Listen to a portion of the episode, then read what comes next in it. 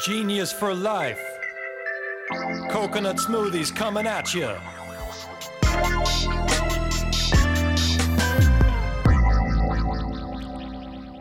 Hello, hello there from wherever you are in the country or internationally. This is 15 Minutes of Genius. I'm your host, Alex Spare. I'm the CEO and founder, if you couldn't tell already from all the onslaught of logos. Like there's five of them, four or five, Genius Juice.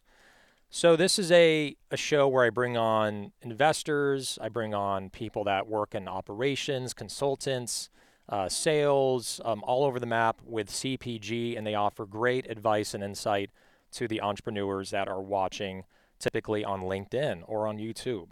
So we have an amazing guest tonight. She's a dear friend of mine. I've known her for I think almost since I started Genius Juice, like five or six years ago. Before rolling into that, I'm going to give a quick plug for Mark Nicholas over here. Mark N and Studios.net. Here he is. He's working overtime. He works every day except for Thanksgiving night and Christmas morning. I'm just kidding, kind of. All right, so let's roll right into it. Melissa Facchina. She is the CEO and founder of Siddhi Ops. A little background on the company. Siddhi, which is Sanskrit for success, provides operational knowledge, execution, and support for entrepreneurial food and beverage brands determined to achieve success in the competitive marketplace. Melissa boasts extensive manufacturing and operations experience cultivated from an early age through hands on observation of strategy planning and execution at Johanna Foods, I think I pronounced that right, one of the country's largest dairy, dairy and beverage companies with the most state of the art facilities in the business, from hand palletizing yogurt containers at an early age, and that most people don't do that at an early age, palletizing things. 11, man. What? At 11. At 11. Oh my God. Most people are playing with Legos. You're playing with pallets. To managing top strategic accounts, Facchina has handled all facets of scaling privately held food and beverage businesses. Melissa, how is it going out there in New York? What's up, man? Thank you so much for hosting me. Uh, I'll say I've been watching uh, w- with so much pride, beaming at what you've created, uh, n- not just in Genius Juice, but certainly uh, here uh, with this podcast. And I'm super stoked to be here. Oh, thank you so much. Thank you. It means a lot to me. And it's really cool. We connected, you know, uh, very early on when I started Genius Juice, and you provided awesome advice on co-packing and all these things. And then there was a lapse, you know, and then we, you know, of like a couple years, and we reconnected. And I, I just love how small the the industry is, and how we all know each other, and it's just a great industry. People are helping each other. So let's let's totally. ro- let's roll right into it. Tell us your story of of how you created Siddhi Ops. Um, we heard your story about palletizing uh, dairy dairy pallets at the age of 11, so that one already blew my mind already. Emoji blown mind. But tell us about how you created Siddhi Ops, what you guys and gals offer, and uh, and what is the value for brands that are looking um, for help in those areas. For sure. You know, Siddhi's actually morphed uh, into both a service based business uh, in Siddhi Ops. Um, and we've been fortunate enough to launch uh, a sister entity called Siddhi Capital uh, this year. So, uh, you know, the long and the short of it right now is that we're marrying operating knowledge, capability, and execution uh, with capital. I launched Siddhi Ops specifically, which was the, the, the first uh, in my journey about seven years ago. you touched on the fact that I have a super unique background and expertise. Uh, my dad bought some bankrupt fluid milk dairies um, when I was 11. Uh, and got my first palletizing job on a factory floor, which I'm fairly certain uh, would be illegal these days. Um, but, uh, but, but really great education. Um, I got an amazing feel for um, producing a product at scale and commercial viability. That it doesn't matter uh, you know how many sales orders or, or opportunities uh, or customers you have. If you can't make the product make it uh, in volume and make it safely then really it doesn't matter. Um, so i stayed uh, in our family business for really the better part of my entire education. I turned 30 and i feel like all these light bulbs went off. Uh, and, and, you know the main light bulb was i cared a lot about uh, what i perceived to be a broken food supply system uh, not wanting to consume, you know, a lot of the products that were on the shelf and readily available. Um, and the fact that I had this this unique operating knowledge and expertise that I thought I could help the industry by pairing that and bringing better quality products to market. So I launched Siddhi Ops, uh, really just me for the first few years. Uh, talk about scaling a business outside of your own skill sets. That was a challenge and tough, and certainly something we've navigated over the years. Uh, but fast forward to today, there's an awesome team uh, of expert operators at, at various levels. Um, and we run the back end of about 30 companies right now. Uh, the, the, those businesses range from you know zero dollar venture backed uh, to about 25 million in, in, revenue before we have to start replacing ourselves with an in-house team. Um, and then with that, launched Siddhi Capital this year, uh, which I think is a feat. Raised 65, what will be a 65 million dollar fund uh, mm. in 19 days. Amazing. Uh, during the pandemic. Amazing. Yeah, and we we talked about it. Where I remember when you were, um, you know, working on the fund, and I thought you were just starting on it, and you're like, no, no, it's basically done. Like we're we're closing it, and we we raised this much money. So I think it really shows to me that there is a huge market for, you know, natural, organic, better for you. That's what you believe in. That's what you live and breathe every single day, and you've inspired investors to come into your fund so that you can invest in brands that are really, in a way, changing the world and changing the way that we eat and the way that we drink. I wanted to go back to what you said about quality because I, you know, mm. I talked about this with with people, you know, just I've been on the show in the past, um, especially with something like Genius Juice, right? Like we sent you some bottles and there was some temperature abuse on the way, and one of the mochas went bad, and I was embarrassed. But like making no sure, man, it happens. It happens. So like you know, I guess some things you can't control after it leaves your facility, right? If there's temperature abuse. But for brands that like have like such natural ingredients, right? Like we use coconut water, coconut meat, or other kombuchas, like how do you work with brands to ensure that every time a bottle, I love just I'm like doing a shameless plug, you open the bottle and you're going to get the same experience every time. Like how do you set up guardrails and systems to do that?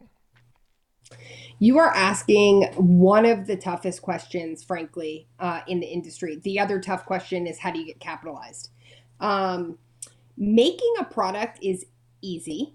Uh, and I and I put it in parentheses for a reason. Uh, anybody can make a product in their kitchen, uh, can make it in a small batch manufacturing facility uh, or a commercial kitchen. But moving it to uh, a larger scale facility where they can make products um, you know, at scale uh, comes with risk. There are uh, tons, I mean, hundreds, if not thousands, of new food and beverage products uh, launching every year right now, um, competing for line time and competing for for manufacturing partner attention. And so you're really only as good as your manufacturing partner, in my opinion. Uh, it's a big part of the reason why uh, I'm blessed to have had the experience to come from a co manufacturing family. I now know what it feels like to be on the other side uh, and can sort of navigate those relationships with the middle of the road intent uh, instead of all brand favorable, which is what most people come into it with. Um, so I think it's first picking the right manufacturing partner. Not everybody has that luxury uh, because uh, of scale uh, or resources. And so the next stage for me would be evaluating the gaps and really spending time being honest. No ego, uh, putting somebody who's an expert uh, in front of these manufacturing partners, not just on the phone, but literally on the ground uh, reviewing what systems they've got, right? You, you've got to be HACCP compliant. Uh, many people have gone uh, into the uh, other certifications like an SQF or, um, or, or, beyond. Um, but that doesn't necessarily make uh, for a great partner for your product 100% of the time. So I would say I'd be reviewing uh, their internal processes I would have an expert uh, on site, not just to vet them, but vet them making your product specifically. Uh, start to build a plan around um, what hazards or issues or gaps that you could potentially have. I mean, something like like Genius Juice is super unique. It can spoil in ways that maybe, let's say, a tea uh, or a carbonated water isn't going to. And so you have to understand what ingredients you, you're utilizing and what their weaknesses are. Um, I have always found that uh, there's always somebody smarter than me Uh, and I want to find that person who's got that intelligence and knowledge uh, in that vertical, and I want to put them uh, p- put them in front of my product uh, or my brand and business. And uh, frankly, that's how we built our team was was hiring a whole group of people who are much smarter than I was. Surround yourself with geniuses, right? That's right, man. Yeah. You got it right. And I really, one thing that you really hit on is like with many co- co-manufacturers or co-packers or co-mans, all, all really means the same thing. Um, really working Actually, with, they're different. they're different. Okay, tell us the difference. uh, there's co-manufacturing, there's co-packing, and there's tolling relationships, right? Right. Co-packing is exactly what it sounds like. You're sending usually a pre-made product or something that doesn't need to be processed. Let's talk about a trail mix, right? Buying nuts uh, or dried fruits from somewhere. You're not changing the structure of those goods. You're sending them to a place. They're putting them into a, a, a bagger uh, or manually bagging uh, if they're a small facility. Uh, and then your finished product is done. So you're not changing the composition of any ingredients or uh, you know what it looks like coming out the door, other than than than blending. Popcorn probably is a similar thing. So that's co-packer. Um, that's that's, that's co-packer. co-packing. Okay. That, that, that that's right. Um, tolling is usually attributed to something like an HPP line, where you literally send a full finished good somewhere, uh, and you're only paying for processing.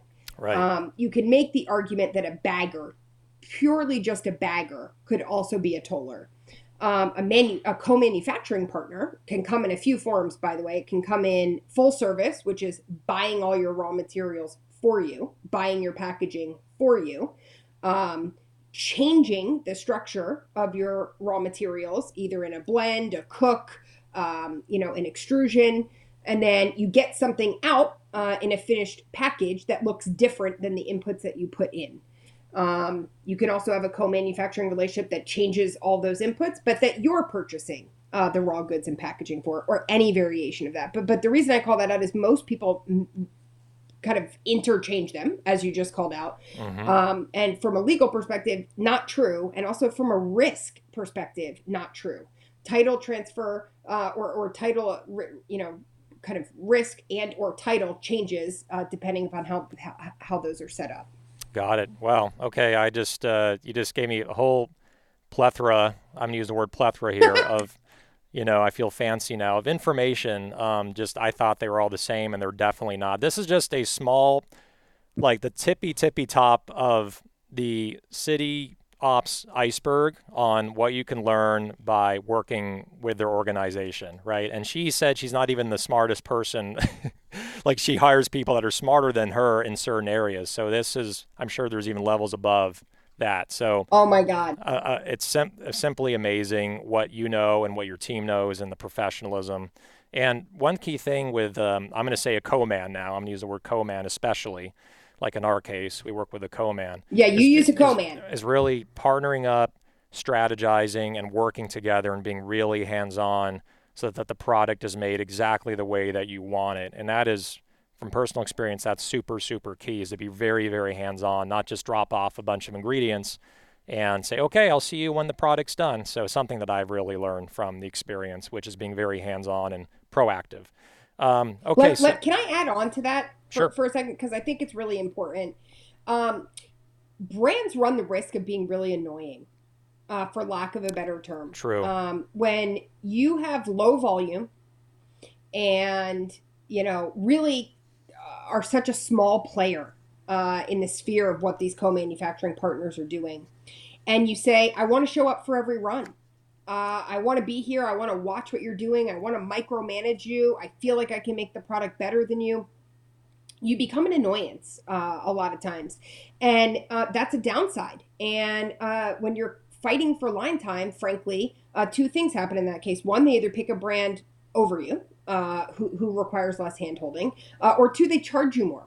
And so I think your approach is correct, Alex. And, and frankly, that's how you get the best quality product out. What I would say is important is that you have to marry that with the human element of business, right? That's one thing that I think we are known for here in Siddhi and that I push to great extent is that there are humans on the other side of that business who care about things, who want things, who need things. And frankly, you have to have a good and healthy, equal relationship with them. And then they want to do better for you. They want to give you access that they're not otherwise going to give. But if you come in demanding um, or with an ego or uh, you know don't care about that human element, you, you put yourself in a tough position. Exactly. That is really, really good advice. Yeah, because it's true. If you're a small brand and you're trying to go into a co-man and make demands and micromanage, you could easily be either, um, you know, you, you're, you're, you, can, you can lose your line time to someone else where someone takes your slot who's much bigger, or you might get kicked out, right? Especially if this co-man has a lot of business. So yeah, you're yep. right. It's, it's, you know, people buy from people it's all about really relationships. That's the foundation of, of everything in business, right? Not only personal, but business. So that's really great advice. Okay, so we are almost out of time. We have a new program that you've not seen from previous episodes, so we're just gonna we're gonna uh, sideswipe you with this one. This is called Oh no, the rapid fire questions. Rapid fire questions. Pretty cool, right? All right. How much time do I get to answer them? Uh, you're going to get about one minute. I'm looking at the clock right now. It's a digital okay. clock, which makes it really freaking hard. There's no second hand, so I'm just going to guess what a minute is. So, okay, so here we go. Just rapid fire. First thing comes to your mind. No censor, which is great about you. You just answer right away from the heart, like a true New Yorker. All right, so NSYNC or Backstreet Boys? NSYNC. First thing you do when you wake up? Sadly, I look at my phone. Movie you can watch an unlimited amount of times. Uh, Pretty Woman. Okay, good. I you were saying documentary on operations. I'm glad. Yeah. It's really embarrassing that I just said Pretty Woman. That's a great movie. Richard Gere, you know. Song you can listen to an unlimited amount of times. Uh, Nirvana by Sam Smith. Oh, not Nirvana the band, but a song called Nirvana. Okay, interesting. Yep. Favorite national park? Oh, Yosemite. Yep, mine too. What's your spirit animal? I feel like it changes all the time. Uh, frankly, right now I'm I'm sporting a wolf. Wolf. Okay. Got to go faster. Window seat or aisle seat on an airplane? Oh God, aisle. Peanut butter or almond butter? Peanut. Cold weather or hot weather? Cold. Yeah, of course. Where, where are you at right now? Cold brew or hot cold brew or hot coffee? Hot. LeBron James or Michael Jordan? Michael Jordan. Hell yeah. Ginger or turmeric? Or both? Ginger all the way. Favorite food or drink if you're stuck on a deserted island and you cannot say coconuts? Oh, no. Um, fresh fish. fresh fish. You're just like a castaway, right? All right, so that is our rapid fire questions with Melissa Facchina of awesome, Siddhi man. Ops and Siddhi Capital Thank you yeah. so much for joining us. If someone wants to get a hold of you and contact you, what is your email and website? Yep. Um, the easiest way is to go to info at uh, S I D D H I ops as in OPS dot co. Don't do the dot com. Uh, or info at Siddhi S I D D H I capital dot co. Again, uh, both of those infos uh, go to me, but shh, don't tell anybody that because uh, that's a hidden secret. Yeah, well, you're the owner, right? It's got to go to you in the end, right? It filters down. So that's like me too. Contact at Genius Juice, support at Genius Juice, Shopify at Genius Juice, Amazon at Genius Juice. And my own emails go to me, Alex at Genius. I, it's probably ironic. I probably miss more emails to my personal email than the rest of them because I get so much more in my personal. All right. So thank you again, Melissa, for joining us. This was a, a true honor to have you on our podcast. And uh, take good care, okay? No, dude, thank you so much. Awesome. All right, so that is episode 25 of, of 15 minutes of genius. I've been actually almost ending on time, like 15 to 17 minutes. I'm doing a lot better at keeping my time here, which is important as an entrepreneur. So uh, thank you again. Big plug again to Mark Nicholas, Mark at ManhattanBeachStudios.net for all your editing desires. And one last thing, operationally, you got to stay genius, my friends. Genius for life. Coconut smoothies coming at you.